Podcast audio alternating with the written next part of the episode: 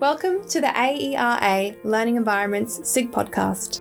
At a time when our world is engulfed with the global pandemic, it is important that as academics and researchers, we continue to network and share our wisdom and knowledge. Your Learning Environment SIG is an important vehicle to promote our field of research.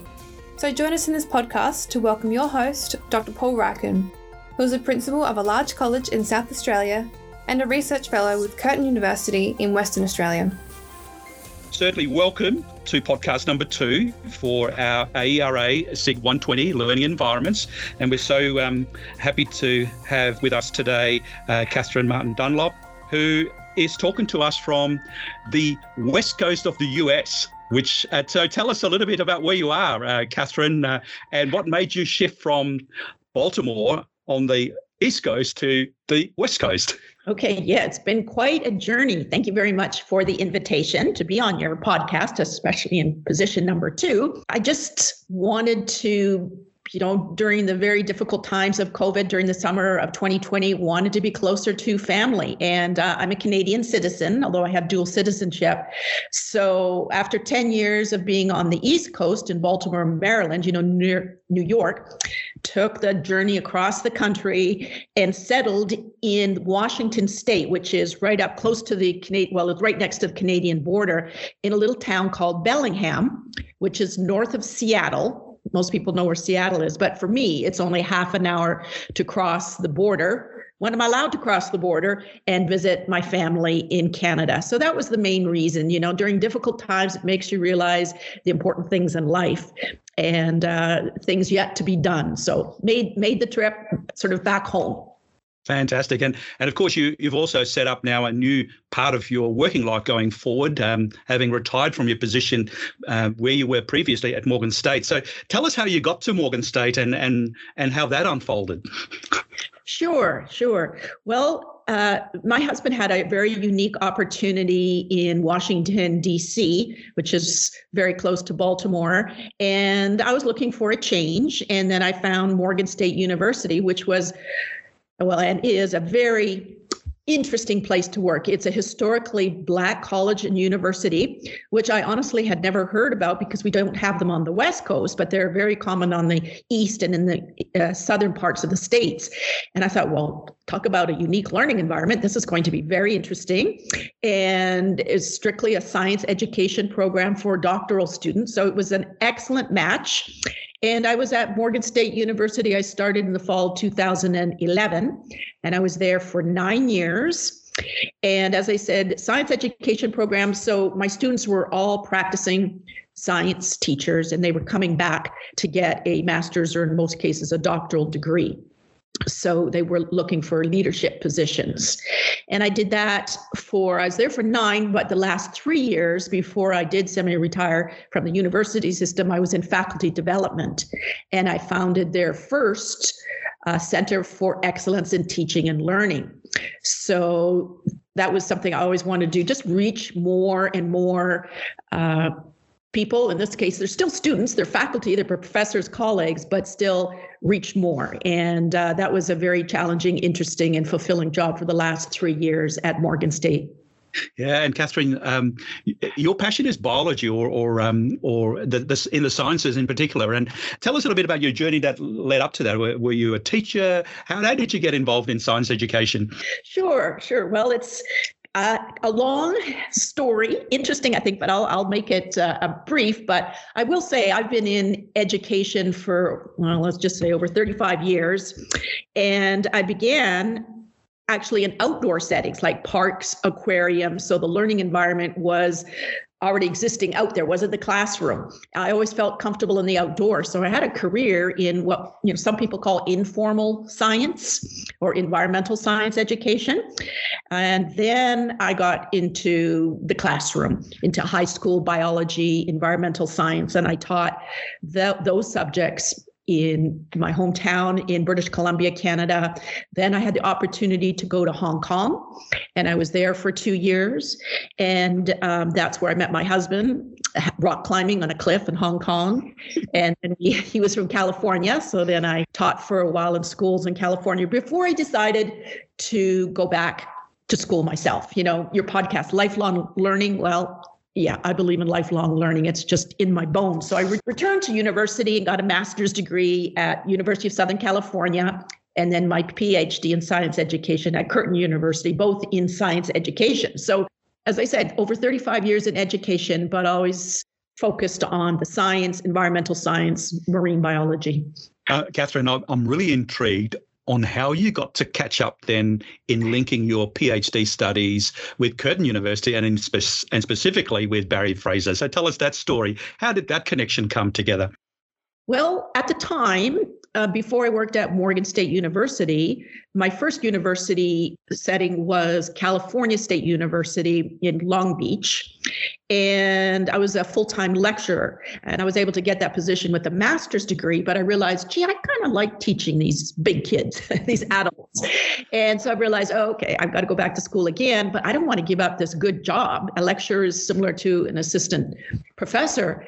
So like these things often are, it was just, uh, I heard from another student in California who was also working on her PhD uh, at Curtin University about this program. And I went, wow, that sounds great. I can keep my full time job at Cal State Long Beach. I can do some research right in my own classroom.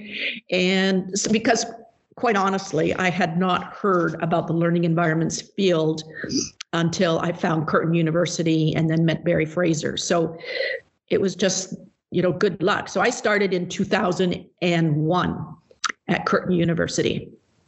It's fantastic. And of course, lots of things have happened since 2001, a very um, significant year. Um, now, 20 years on from there, you, you know, you uh, you've travelled so far in academia, and of course in learning environment. So your connection to the American Education Research Association, and specifically, you know, SIG 120 learning environments, were just really part of the journey, weren't they? When you were doing your doctoral studies and then um, moving on from there. Yes, yes. No, you're act- you're absolutely right, and you pinpointed the fact that you know Curtin University and Barry Fraser and the learning environments field, because he had established the SIG with AERA, I mean, it was, you know, that was just an expectation. You would go to the conference and present your your thesis or dissertation, which I did. I was just looking back. Well, when was that? And uh, 2004 was the first time I went to AERA, and I hadn't quite finished my thesis, but I still presented my work. And uh, would you like to hear the title of my dissertation? Yeah, I would love to hear your title. What was the title, Catherine? These are very impressive titles. Uh, it really was, I think, I don't know if Barry would agree, a couple of dissertations in one, but it was Perceptions of the Learning Environment, Attitudes Toward Science, and Understandings of the Nature of Science among Prospective Elementary Teachers in an Innovative Science Course. Beautiful. And I can already begin to look at specific things like attitudes. So one would need a tool to use to capture perceptions. And and yeah. here comes that big story, which I think has been such a great uh, asset to our SIG of using those amazing tools that we've learned over time that have been developed to capture the perceptions of people, haven't they? So uh, Yes, yes, exactly. You know, the surveys are really the backbone, I would mm-hmm. say, learning environment field. Mm-hmm. And what is so wonderful about them is, you know, they're in statistical terms, they're very valid and they're reliable. You can use them with confidence. Mm-hmm. Many other researchers, thousands of students have used these tools, these surveys, and we keep you know, modifying them, developing them for new contexts, translating them into new languages, whatever needs to be done. So it's a a I don't think there's any other field that has such a strong backbone, I think, as mm. learning environments in terms of, of these surveys. Catherine, you've been very um, important in, you know, in these meetings, these annual meetings we have all across the country and in the US, um, and you've held you know positions of chairing different sessions um, and providing feedback. But you've also, of course, been involved in the executive, and I'll be interested to hear your thoughts about that because the most important job on that executive is the program director position, which you've held for a number of years now. So uh, just uh, just uh, tell us a few things about that journey, and, and specifically about the things that have come across your desk in in bringing programs together for uh, for our SIG meeting every year. Sure, absolutely. So, I mean, I joined the SIG when I went to my first AERA meeting in 2004, and I've been a member ever since. And then, little later on, became part of the executive committee.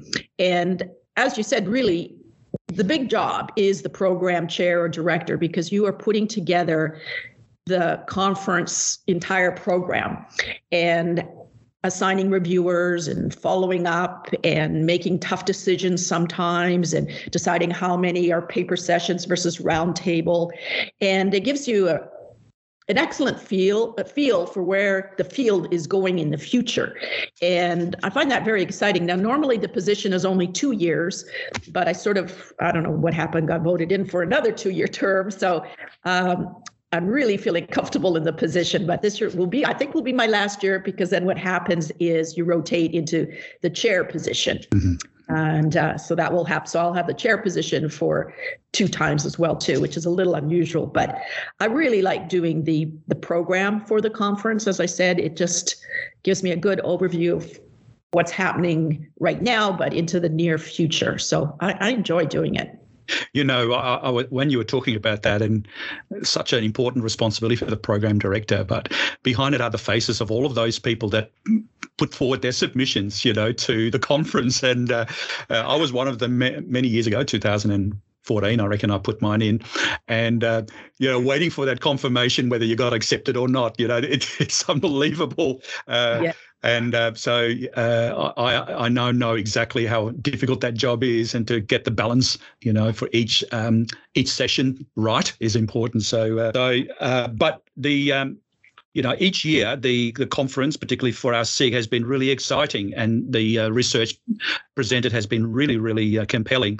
I was really interested in in sort of what you have seen, you know, over the years in terms of the focus of the research and learning environment. Have you seen any changes or um, uh, any additional things that perhaps you feel is exciting about the future of learning environments? There seems to be more of an emphasis on mixed method studies. I mean, I said earlier that the backbone were the surveys, and we still see use of a lot of the surveys, but now complementing them are are other data sources, and I think that's good because you know they can support each other.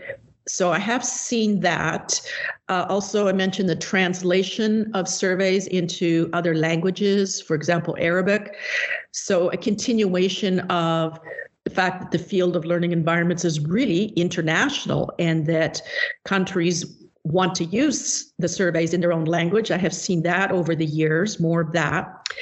And then also, I would say, uh, and this is something that Barry Fraser mentioned as well too, is more of an emphasis recently on the physical environment as part of the learning environment, even though there always was a scale or a construct in a lot of the surveys that talked about it. Nobody kind of focused on that until the architects kind of came upon the field. And in fact, I did a couple of research studies with the architecture department at Morgan State University. And I really love when that transdisciplinary work happens because then you've just got, you know, the different kinds of perspectives literally coming into one study the architects, the educator, a social worker, or whatever it may be. And that's very exciting. And you know, as Barry mentioned, to make these magnificent buildings or learning spaces or active classrooms without any assessment just seems like, you know, the job is not quite done until we find out has that classroom, that building done, you know, what it was supposed to have, you know, be doing. And uh, so I hope more of that work will be taking you know place. And it seems to more and more of an emphasis. And you know now they sometimes instead of saying learning environments it's learning spaces. But that's the influence from the the architects. But i think that's all very good. We are talking about the same thing is how can we improve learning I'm really interested in your thoughts around around that. Obviously, the spaces that, that we'll see more and more research in that area. But I was interested in your thoughts around, you know, the, the change of generations. So the the students that were that are coming through now, if you like, um, in our learning environment, in my schools, um, their experience is very different. And in fact, it'd be interesting in a number of years when we do the research, having students who have been in this COVID environment as well. You know, h- how do you measure, you know, their perceptions more accurately, and are the constructs that we're using really still valid in the tools that we perhaps have been using for the last 10, 15 years. So it, will be interesting to see how research unfolds as a result of our clientele, our, our students and our staff, if you like. Yeah, as you say, the uh, the methods, uh, but also perhaps in the quantitative sense around the surveys about um, how they need to adapt to the here and now.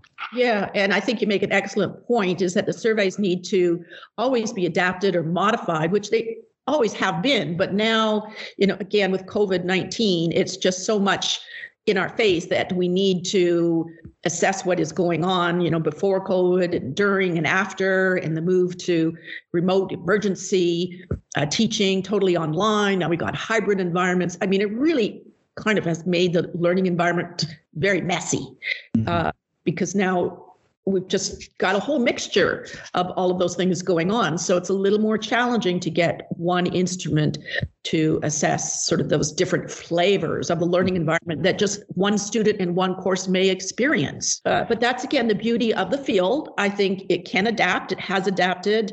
Uh, I. I, there's definitely going to be some presentations at the AERA in San Diego in 2022 which is coming up already, that specifically looking at the impacts of COVID 19. So, hmm. yeah, really excited and looking forward to those presentations and the research that's going to be presented. Um, Catherine, tell me a bit more. You know, over time, we've had you know, certain flavors. So, for instance, I, I, know that you're interested in STEM, for instance, STEM education, and uh, so we've seen that these innovations um, over time. Uh, wh- where do you see us traveling? You know, in terms of the research moving forward, what, what are the flavors that are coming through um, in terms of research? Well, I, I think there's still going to be an emphasis on the STEM learning environment because we continue to need more scientists and engineers in the career pipeline. So, what can we do to get more students interested in those areas, uh, particularly for girls, young women in underrepresented groups? And I think that work will continue, just very much needed. Again, I do think this transdisciplinary blend from different disciplines will continue on in the future. And uh, then also something I've seen, I'm also the uh, associate co-editor for the Learning Environments Research Journal. And I'm seeing more articles coming in that are looking at, and this goes back to my roots, uh, the outdoor setting. How does nature improve learning? How does just taking a break from the cl- classroom, maybe even just looking out the window at a few trees, how does that influence and hopefully improve learning? And I go, wow, yeah, that's where I started, you know, 35 years ago, giving walks in the forest. And that's where I personally learn best, getting all that, those good oxygen molecules into my brain. So I have seen proposals there. So to take a look at learning environment back in the outdoors, you know, at forest schools or whatever it may be, to me, that is super, super exciting. Also, I don't know if you've ever heard of forest bathing. Forest bathing, that's interesting. Tell us more. well, it's, it's, a term that the Japanese came up with, uh, but it's more or less going on a very slow nature walk. And rather than identifying every tree plant, it's more getting the sort of emotional uh, feeling from the forest that helps you, your whole overall well being. I think there's some exciting potential to look at how, you know, forest bathing can influence and improve learning. And there are actually locally, I think there was a high school teacher that was looking at taking his students out. And I went, okay, that's really fascinating. Again, you know, I'm biased because it goes back to my roots of 35 years ago of really liking the outdoors learning environment. And, you know, these things are always cyclic. And now people have discovered, you know, forest bathing and how walking in the forest can improve your your your thinking generally. And I go, well, yeah. Catherine, um, you, you, know, you're spot on with um, bringing that particular topic on because I think you know, our um, our focus in research is about student outcomes and better outcomes through improved learning environments, or certainly those areas in the learning environment that could improve. But one area that we are recognizing as absolutely important is is well-being, is people's well-being, and that well-being is really at the forefront of any potential uh, learning that needs to happen. So it'd be interesting to see how the research goes in that area. But you're absolutely right there. I, I'm, I'm just wanted to steer because we're coming to the end of our podcast. But you know the question about the future of the learning environment SIG, and and I know we've had the hiccup with COVID, but you know what are your hopes and aspirations for our SIG? Well, I certainly hope that the SIG will continue to grow and I hope that we can get back to face to face conferences because that's how you get people excited. We need some more young scholars within the SIG, and I hope that we can continue to grow our, our worldwide network because I just love you know these connections and even though we can talk about learning environments from australia to us to iceland to europe to south america there's commonalities and that is just pretty exciting. I hope we can, you know, as I mentioned, the forest schools or just outdoor environments or seeing the connections with psychological well-being that that kind of research will go forward. You know, very is very innovative and innovative research is going to I think be the center uh, of the field. I think I'm very confident it'll continue. It's just yeah, got little bit. Catherine, you know, um, you're keeping yourself very busy still, aren't you? You even finished, you know, uh, teaching at university, but you're keeping yourself very busy. You know, you're doing obviously some uh, work for uh, the Learning Environments Journal, but doing other things as well. Still being a program director and then moving into the chair position. But what else for Catherine? What, what's happening in, in the Catherine's world at the moment going forward? Just tell tell us about that.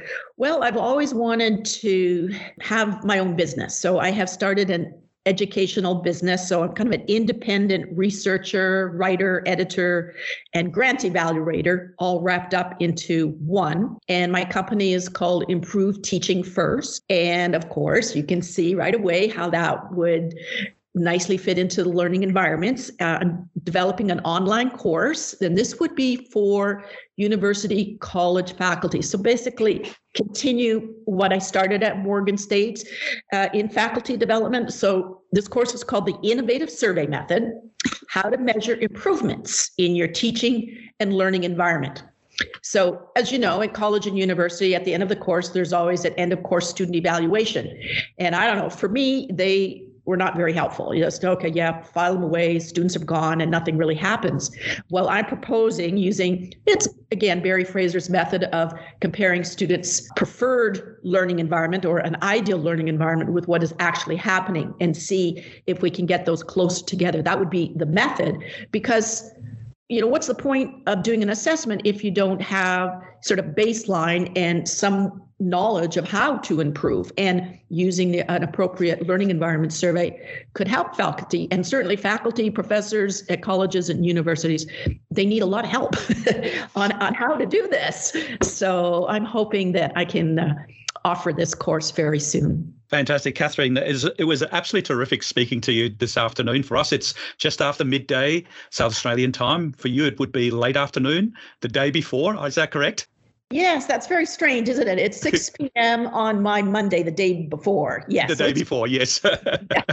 but really, it's been a joy talking to you, Catherine, and uh, we're hoping to come together in April uh, in San Diego. Um, we're just keeping our fingers crossed that the Omicron variant will die forever so we can travel uh, and, to be there face to face. But thank you so much for joining us uh, this afternoon here. Uh, we are really, really um, excited about the work that you're doing and, and learning so much more about you. So from us here, thank you and um, enjoy the rest of the, the evening. Thank you very much, Paul, and hopefully I will see you in person in the sunshine real soon.